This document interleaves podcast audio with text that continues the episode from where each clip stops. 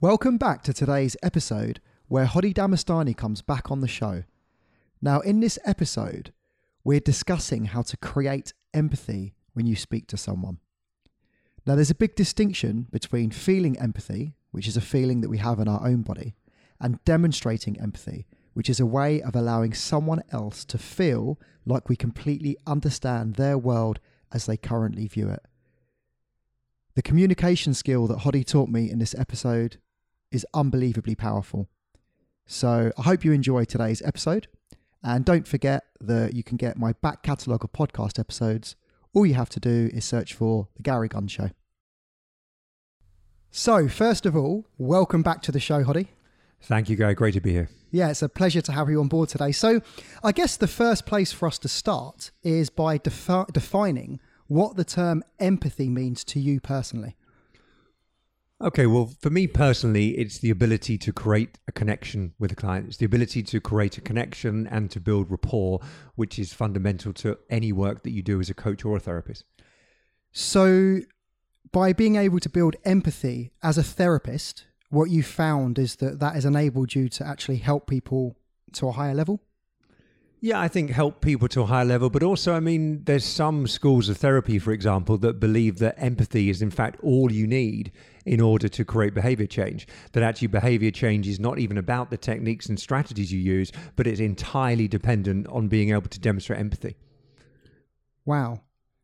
So, could you just talk a little bit more about that? Of course, but that's humanistic theory, person centered psychology. So, the whole Okay. idea that's the work of Maslow and Carl Rogers. And this idea that there's three attitudinal conditions that you need to demonstrate. And if you demonstrate these three attitudinal conditions in a therapeutic environment, then behavior change will occur. And that's all you need to do. Really? So, the three are empathy. Empathy, congruence, Okay. and unconditional positive regard. Okay. I think we'll shelve the other two for a later podcast because it Yeah. seems like this could this could be a three hour podcast. Let's focus more uh, specifically on empathy, which I'm I'm really interested in because we've had a few discussions before, and and you've mentioned that it is so powerful and so important to you in your personal life, but mainly as a therapist and your ability to really connect with people. It is. It's integral. And I think a lot of coaches and therapists don't spend enough time focusing on empathy. It's one of these words that we hear quite often, isn't it? But we don't really know how, how to define it and more importantly, how to demonstrate it.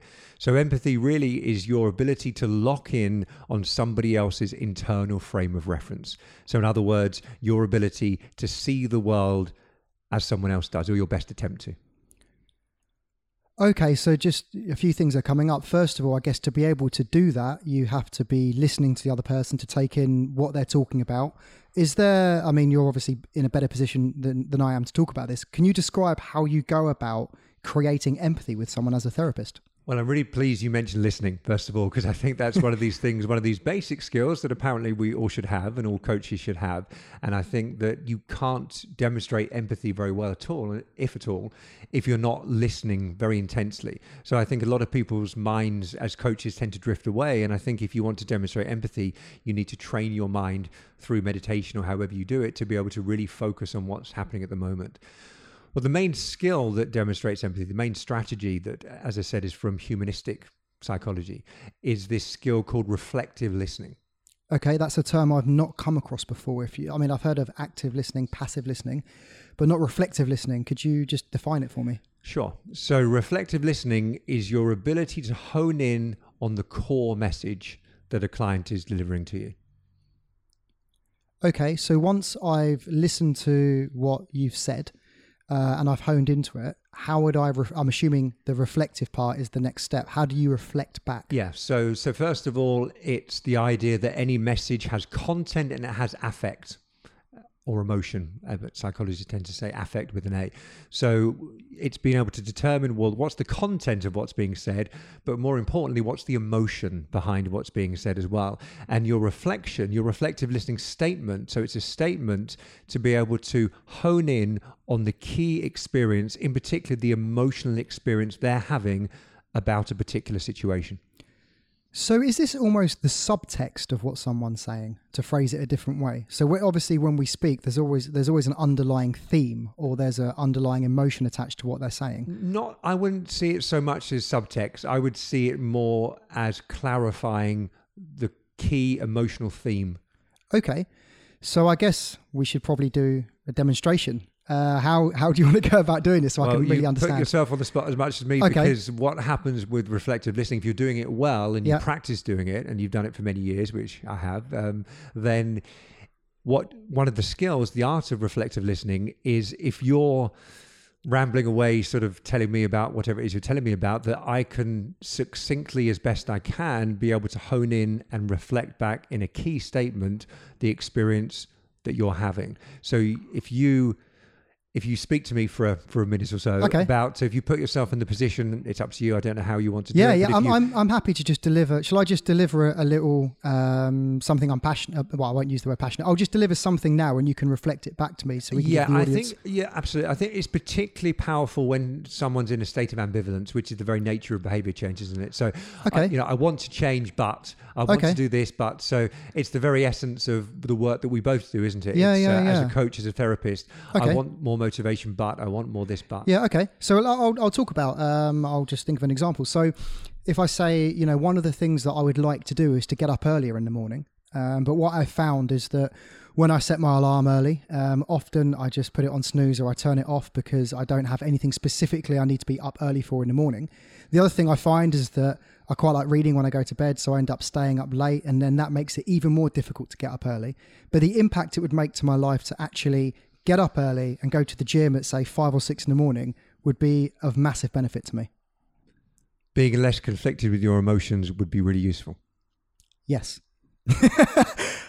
okay, so I guess that's the response you want. Is if I if I nod Exactly. and say yes, you've reflected it back. And sometimes it's not easy to hone in on the emotion. So I listened to what you said. Thank you for that.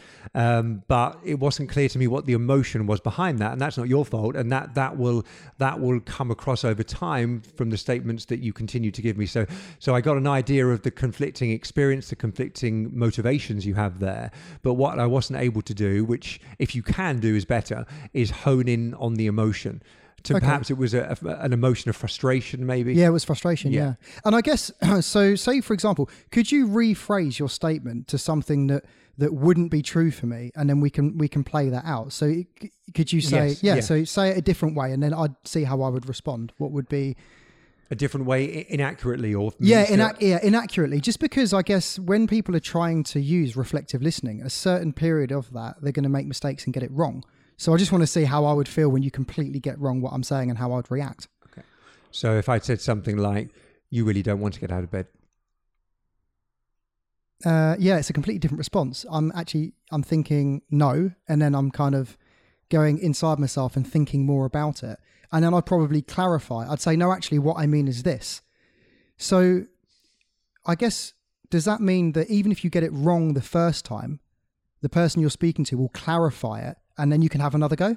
Uh, exactly gary and that's the thing you get immediate feedback and that's what's great about this so if you don't get it quite right which you won't first time the more you practice it the more you will then they'll come back as you did and say well it's no it's not quite that it's more this and then they give you more information then you have another go Okay, so just so we're absolutely clear, is there a specific way of delivering a reflective statement back to someone? Is there a formula for this? There is kind of a blueprint formula, but Okay. it doesn't always necessarily fit if you can't hone in on the emotion, as I couldn't Okay. immediately. And it would very simply be you feel dot dot dot because dot dot dot. So you feel dot dot dot because dot dot dot, and that's it. So so, so if you're if you're listening to this and you want to try um, reflective listening, you just need to follow that formula, and you will get a different response from the person you're speaking to. Exactly. So if I throw this back at you using your example you just gave, what, what would you say as a reflective listening statement To to what you've just said? Uh, I can't even remember what I just said. So I. Oh, don't worry, it's because you were focused on. Yeah, yeah, yeah. That's the problem. It's not a real life scenario. Yeah, yeah, yeah. So it would be so. So if I just give you, can I just give you again, just so we get this clear, using your formula there?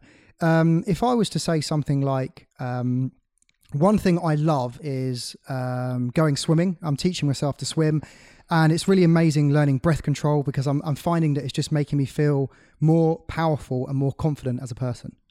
So, how would you reflect that back as a statement? Swimming improves many areas of your life. So, it's literally you're just making what they're saying succinct. You're succinct, but if you can hone in on the emotion, so you could say you feel fantastic when you do swimming. Yeah, I do. Going back to your earlier one, it might be you feel frustrated because you can't get out of bed in the morning. Yeah. You feel, if you can do, you feel. The more you feels you can do, Yeah. I mean, they do become a bit formulaic after a while. If you're just parroting back all the time, you feel, Yeah. you feel, it's going to feel a bit robotic and they're going to recognize it. But as in terms of learning it, that framework really gets you practicing and honing in on the feeling because the more you can hone in on the feeling that is where the connection is that's where the rapport is that's where the understanding of their internal world lies Okay, so a, a couple of things here. Um, why is that important? because there's no more powerful experience for a client than sitting there and feeling like somebody truly understands where they're coming from and this is overlooked hugely by coaches Okay, um, following on from that, why a statement? And I, the reason why I'm asking that is because, in my experience of, of communication and, and teaching communication skills, often people do two things. There's one thing most people do, which is they ask another question. That's the standard thing that people do, or they revert back and start talking about themselves. Mm-hmm. They're the two things that I see most of the time when anyone tries to communicate. So why would you make it a statement and not a question? question. So a question by its very nature is give me more information, isn't it? So I think questions do have their place, but questions should come after reflective listening. So once you've built some rapport, you've built some empathy. So the idea is from the client's point of view, they want to feel understood. If they feel understood, then you can start delving and digging for more information. But as soon as you can, if you can demonstrate, I understand where you're coming from, the sooner you can demonstrate that and the more frequently and accurately you can demonstrate that, the more rapport you're going to build, the more you're going to create behavior change. So questions do have a place, but a question can't build empathy. A question is give me more information so I can hmm. I can clarify and I can help you further. That makes a lot of sense. So, obviously, taking your therapy hat off here, um, how have you have you utilized reflective questions in your reflective listening? Sorry, in your day to day life. Absolutely. I think it's a really good way of testing your listening skills as much as anything else. So, you know, you have to listen to someone quite in, intensely, Uh, quite deliberately, in order to be able to do reflective listening well or to do it at all, in fact. So, so often our minds wander. I mean, there was a Harvard study I was reading just the other day talking about 50% of the time our minds are wandering elsewhere when we're doing whatever we're doing. And if you're doing reflective listening, that's not great. So it hones your listening skills. It's a good test for you to check, okay, well, am I really listening? Am I really focusing on what's being said here? And if you can reflective listen, then then it then you are.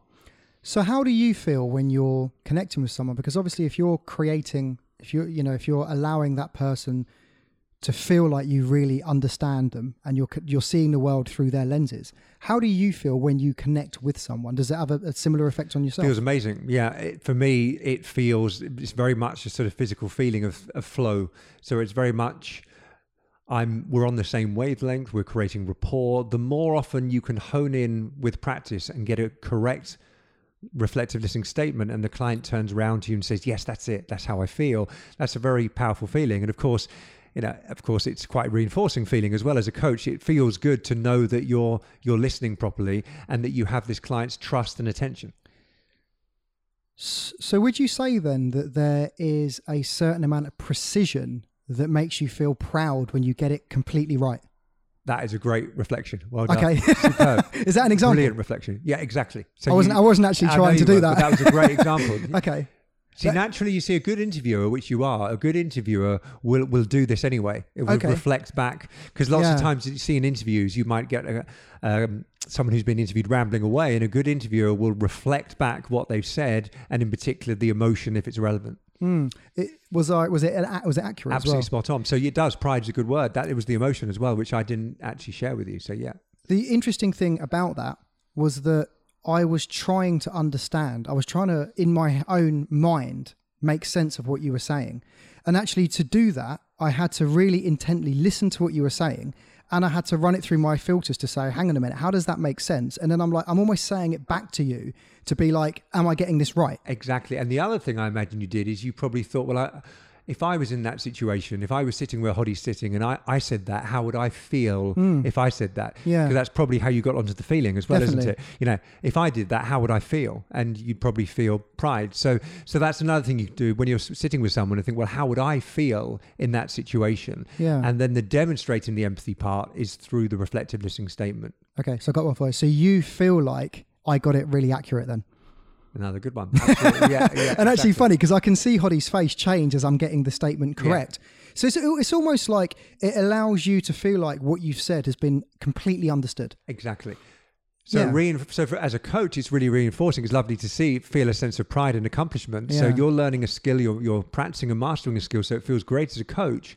But more importantly, the client's experience is fantastic. And this is why beha- uh, humanistic therapists believe that that's all you need. All you need is reflective listening statements. You don't need techniques and strategies or many questions. It's just simply sit there and just reflective listening statement. And the idea is the client will start to get realizations about their own behavior through your reflections, and they will be able to go out there and make the changes themselves.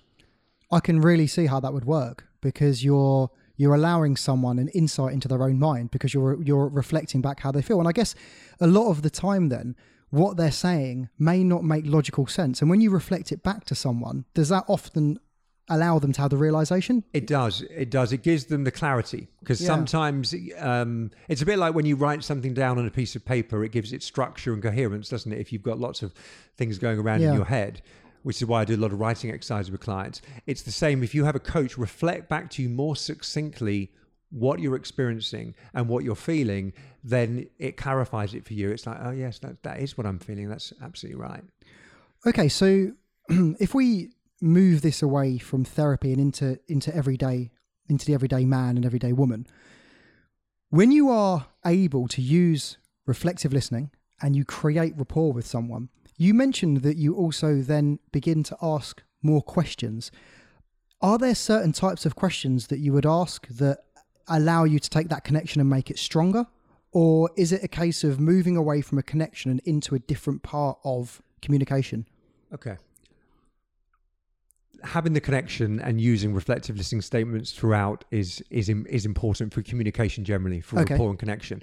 But yes, questions are very important as well. And generally speaking, the open-ended questions, the sort of how, what kind of questions are. So are how are and what? How and questions that how and what allow for more richness of information than than closed questions. Okay, so how and what questions are good questions to communicate with people about? much more powerful questions, whether it be in a coaching or, or Okay. therapeutic environment or just communicating day to day.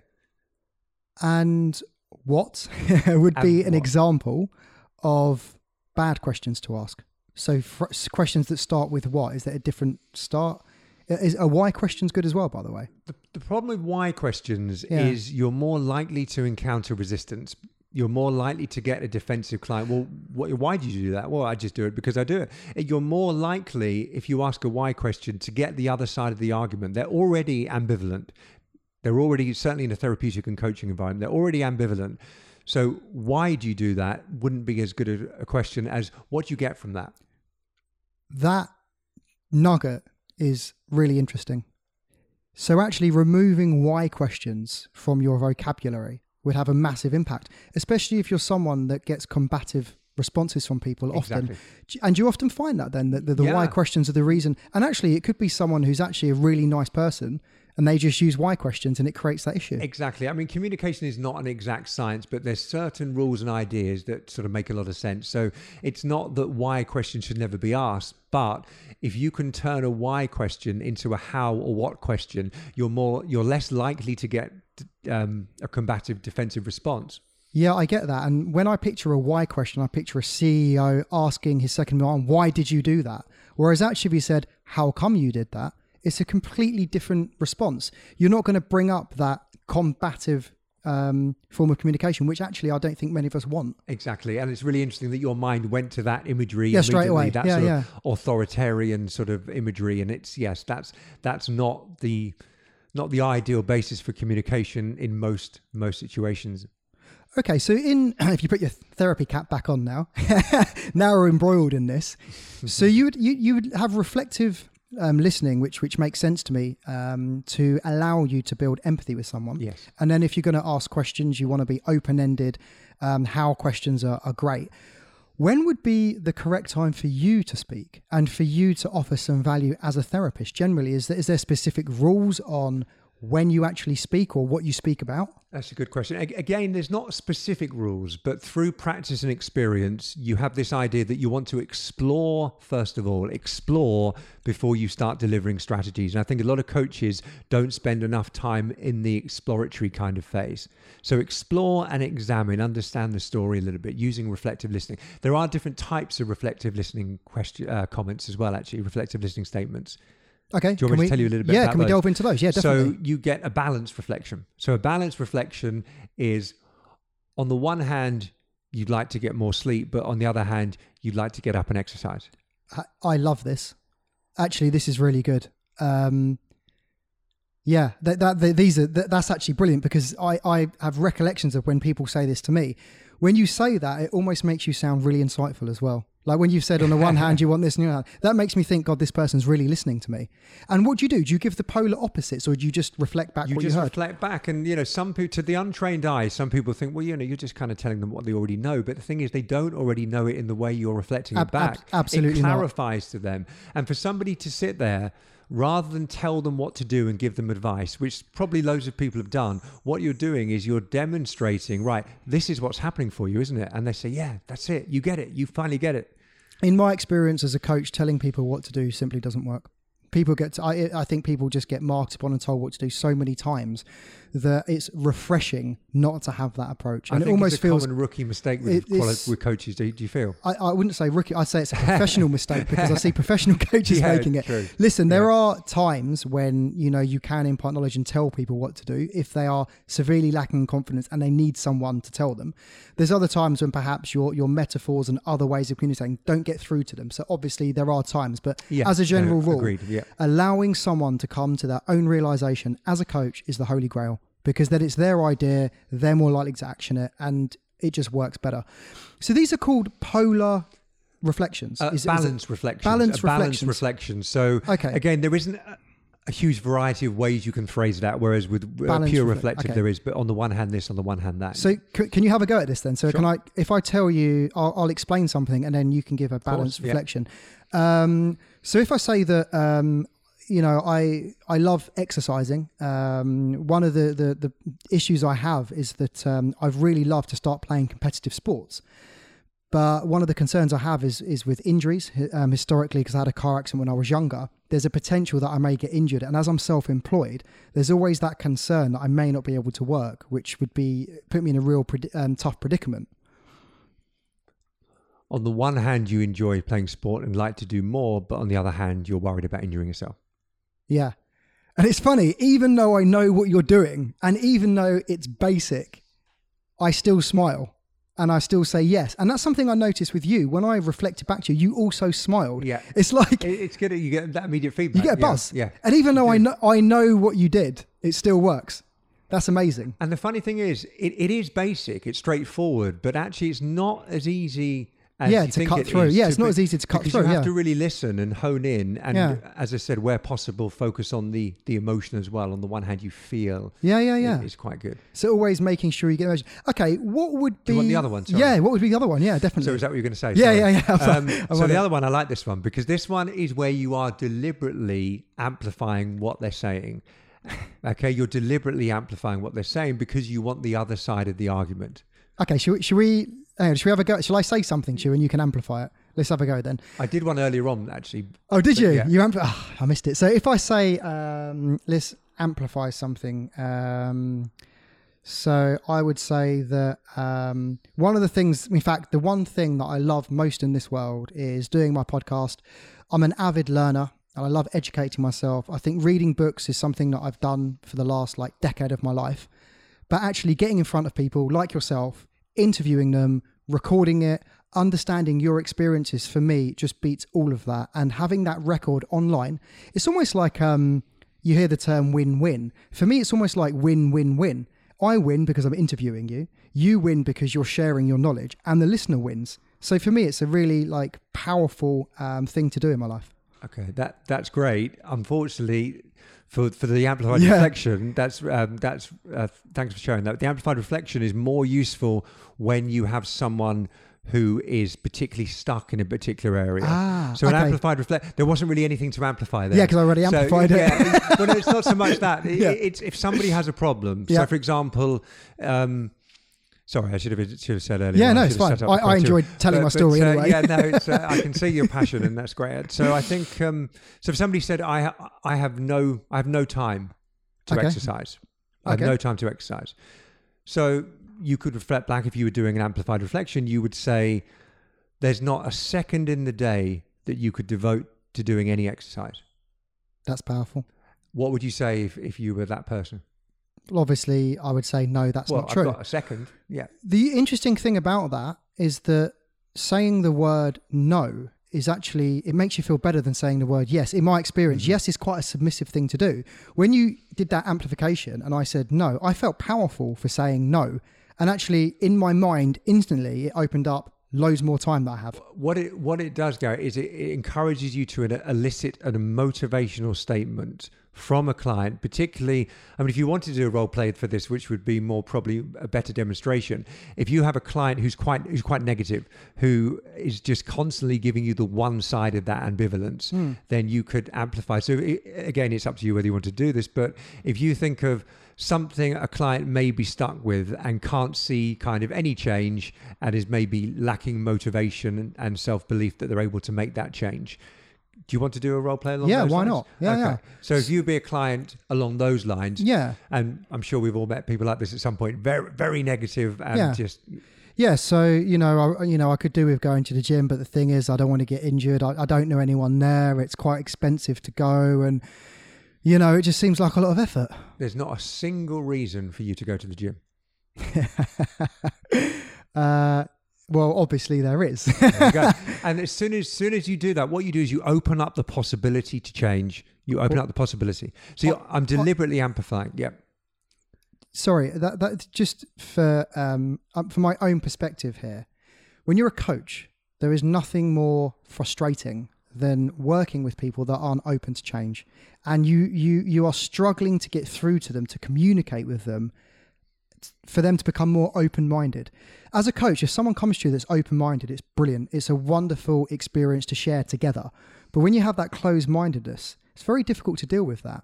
So this is the the exact term of this is a what did you, Amplified reflection. an amplified reflection. So if you don't mind, could you uh, just go through the three types again? sure. If possible, explain as a therapist why you would use them each. Like why you'd use it in that specific context, because this isn't just relevant to therapy. This is relevant to friends, family, work, everything. Mm-hmm. I'm absolutely yeah. on board with this. I think it's brilliant. Okay. Yeah. So the first one is the general reflection, the general basic structure of a reflective listening statement. And you would use that to be able to hone in on the key message, the key emotional theme, so you can demonstrate to a client that I understand the world the way you do. Okay, that makes sense. So this is your your general go-to reflective listening. Yeah, exactly. Perfect. And is this, um, I'm assuming this is, as a therapist, what you've honed most of the time in that type of behavioral therapy? Is that the most? That's one I use quite a lot. Okay. There's, there's a number of other ones, but that, Okay. that's one I think is the most important one for building connection, rapport, and empathy. Perfect. Okay. And the second one? Second one is a balanced reflection. Okay. And the balanced reflection is particularly useful to reflect back the ambivalence that they're feeling. Because what too many people do is give advice and give strategies. And sometimes all a client wants is for you to understand that they feel stuck and they feel ambivalent. So Okay. it highlights the ambivalence. It almost highlights the argument they're having in their own mind and Yep. have been for a long time, probably. Okay.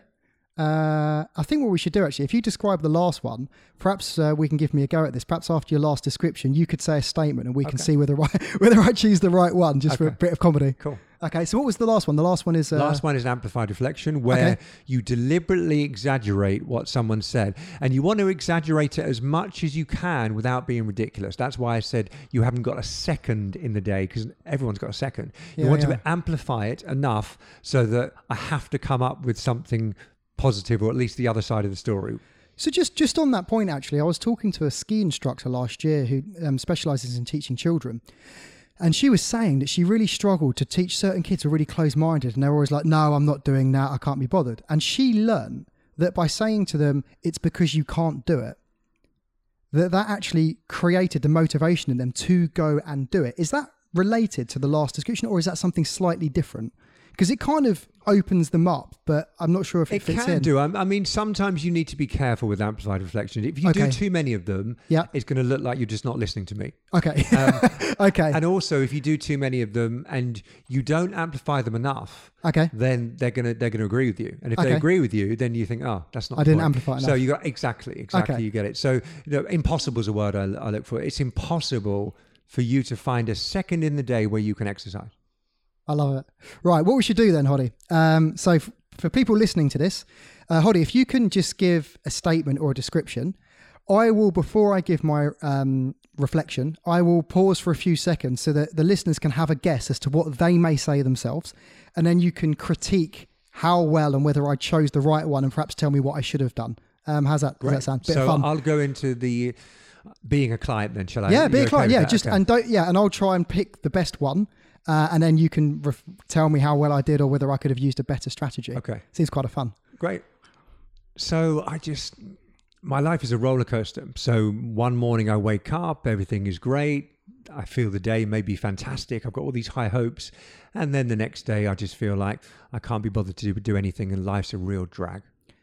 So you feel like on the one hand your life is exciting and going well, and on the other hand your life's a complete drag. Spot on.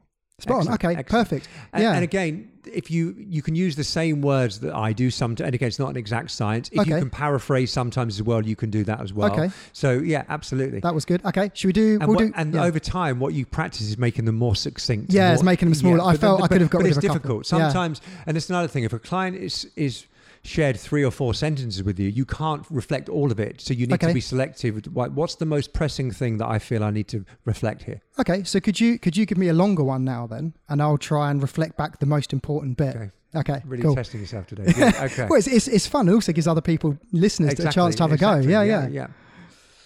Okay. So exercise. So I know it's good for me.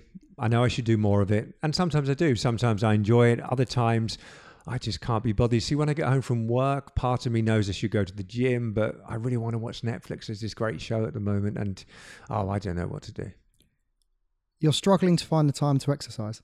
Bang! Exactly. Really? So, so okay. again, I didn't give the emotion there, but see- I gave the. yeah absolutely emotion experience you know can't always hone in on the emotion Yeah, it's yeah. not always obvious straight No. away the emotion is it but you're spot on and what you didn't try and do there which would have been too ambitious is try and reflect back everything it was too much content there. Way too much. so you thought right i'm this to me this to me seems like the key message Yeah. so it's a subjective thing but with practice you start to learn that within a sentence or two there's a key theme there and you reflected that back very well So how how does this play out? I mean, when you're not in a working environment, but you know you, you've just met someone new and you're having a chat with them.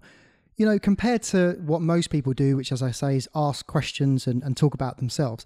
When you're reflecting to people, reflecting back to them, how different does that play out? I, I can imagine this would make a huge difference to your connection with people. different from the perspective of the coach or the Yeah, for- client or just general day just to day just just general day to day you know utilizing the power of reflecting back to people must be it, well it must be powerful to be able to do it It's very powerful, and what it does is it it will create and build empathy, maintain empathy.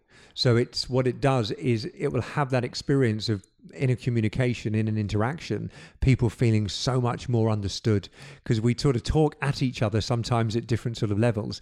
And if there was more people doing more reflective listening, people would feel understood a lot more. And there's nothing more powerful than feeling understood.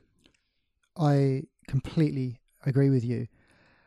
I'm just thinking on a more global scale now. What would be some of the um, potential issues in the way of people trying to get better at this skill set? So one that comes to mind for me straight away is if you're stressed. That would make it very very difficult to listen to people intently. Are there some things that would for you that you've noticed even for yourself that sometimes when things are on your mind they get in the way of your ability to do that Absolutely. Uh, That's a really good point. I think it, it requires you, it necessitates you to be a good listener. and we are not good listeners generally. There's so much information fighting for our attention all the time, so much stimuli distracting us that what it does it has you ha- trains your attention to be able to hone in on what's being said. So you it teaches you to be a better listener but being a better listener is effortful isn't it? So if you are stressed if you have stuff on your mind or if actually it's far it's far easier and far less effort just to selectively listen to people rather than listen to them all the time. If you're listening to every person all the time that you communicate with that's really effortful. Yeah, something that I did um, in my life is I, I, deleted all my all of my social media accounts. Uh, I, I, simplified so many different areas of my life to give myself room to breathe, and I found that my ability to listen to people went up. Oh, it must be a thousand percent. I know that it's more than a hundred, but it really did. Mm. It went up, and my ability to connect with people. I wasn't aware of these re- reflective statements that we that we're discussing today, but I feel like just even without that awareness, just being calmer as an individual has allowed me to tune into people more. Absolutely. That's a key point. I think if you're going to reflective listen, if you are focusing on your own stuff, then your attention is part divided between whatever's going on for you and whatever's going on in front of you for the client. And that's not ideal, is it? So I think if you're going to do reflective listening in particular, you need to do something like meditation, have a pre performance routine that calms you and clears your mind. So your focus and attention is very much on what's being said to you rather than what's going on in your own head or your own body. So I'm going to ask you what your pre performance routine is for doing that. Uh, I'm just going to share something that I do um, initially. I listen for silence, which sounds a bit peculiar, but um, I read it, I think, in Eckhart, Eckhart Tolle book, The Power of Now, a few years ago, where if you listen for silence, actually you can't listen for it. But when you listen for silence, it shuts off your internal dialogue. So what I found when I'm actually not listening to someone, I will listen for silence and instantly I can really hear their words and they really like they that. come into yeah. me. Yeah, what what's your cuz obviously you know you're a professional therapist so you you must potentially go from seeing someone who, who potentially has got some some really big issues and you're probably still processing that between one client to the next how do you shut off that to be able to you know reflective listen to the next client good question so i think what i tend to do certainly breathing really helps me so to for my body to be as tension free as possible so i take two or three deep diaphragmatic breaths that's okay. And you mean by diaphragmatic breath, you mean? I mean relaxing the chest and shoulders as much as I can and okay. breathing from my belly rather than from my chest. So as I breathe in, yeah. I imagine my tummy inflating like a balloon. And then as I breathe out, slowly deflating whilst keeping the chest and shoulders as still as I can. And that takes a bit of practice. And three times you do that roughly? I tend to do that three times depending on, on how much tension that I'm aware of that I have in my chest or shoulders or any other part of my body. And that's something that makes a profound shift in your body. It does in my physiology, yes. Perfect. And are there any other? Um, so that that produces a shift in your physiology, helps okay. to reduce physical tension. So the other thing that I do, as far as my mind is concerned, is I'll just say to myself, and I imagine my tone of voice, but in my kind of my hypnotic tone of voice, if you like, from okay. the hypnosis. So I, I'll just say to myself, slow down, slow down. Okay and that's almost like a mental reminder to just calm. Yeah, it's grounding and, myself in this moment. Three deep breaths, slow, and I say slow like that. Yeah. slow down. And you, when you do that, I'm assuming that it works together with your mind and your body simultaneously allows you to just get into a state where you're then ready to actively reflect people. Absolutely.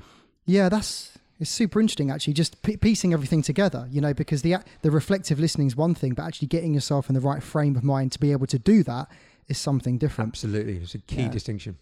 Now, something that I advise all of my clients is to take the piece of knowledge or the piece of wisdom that you've learned today and to teach it to someone else. Because when you do that, it actually tests your ability and your knowledge and your understanding that you can actually um, a do it yourself, but b really understand it. What What are your thoughts on that? Absolutely, I do that all the time. I think it's great advice. I think it really tests your depth of understanding if you can do that. As soon as, as soon as I read or learn anything new, I can't wait to go out there and teach it. Yeah, exa- exactly. Well, Khody, I must say today has been illuminating for me. Um, I love it. I think that the distinction between the three are brilliant. I'm certainly going to listen back to this episode.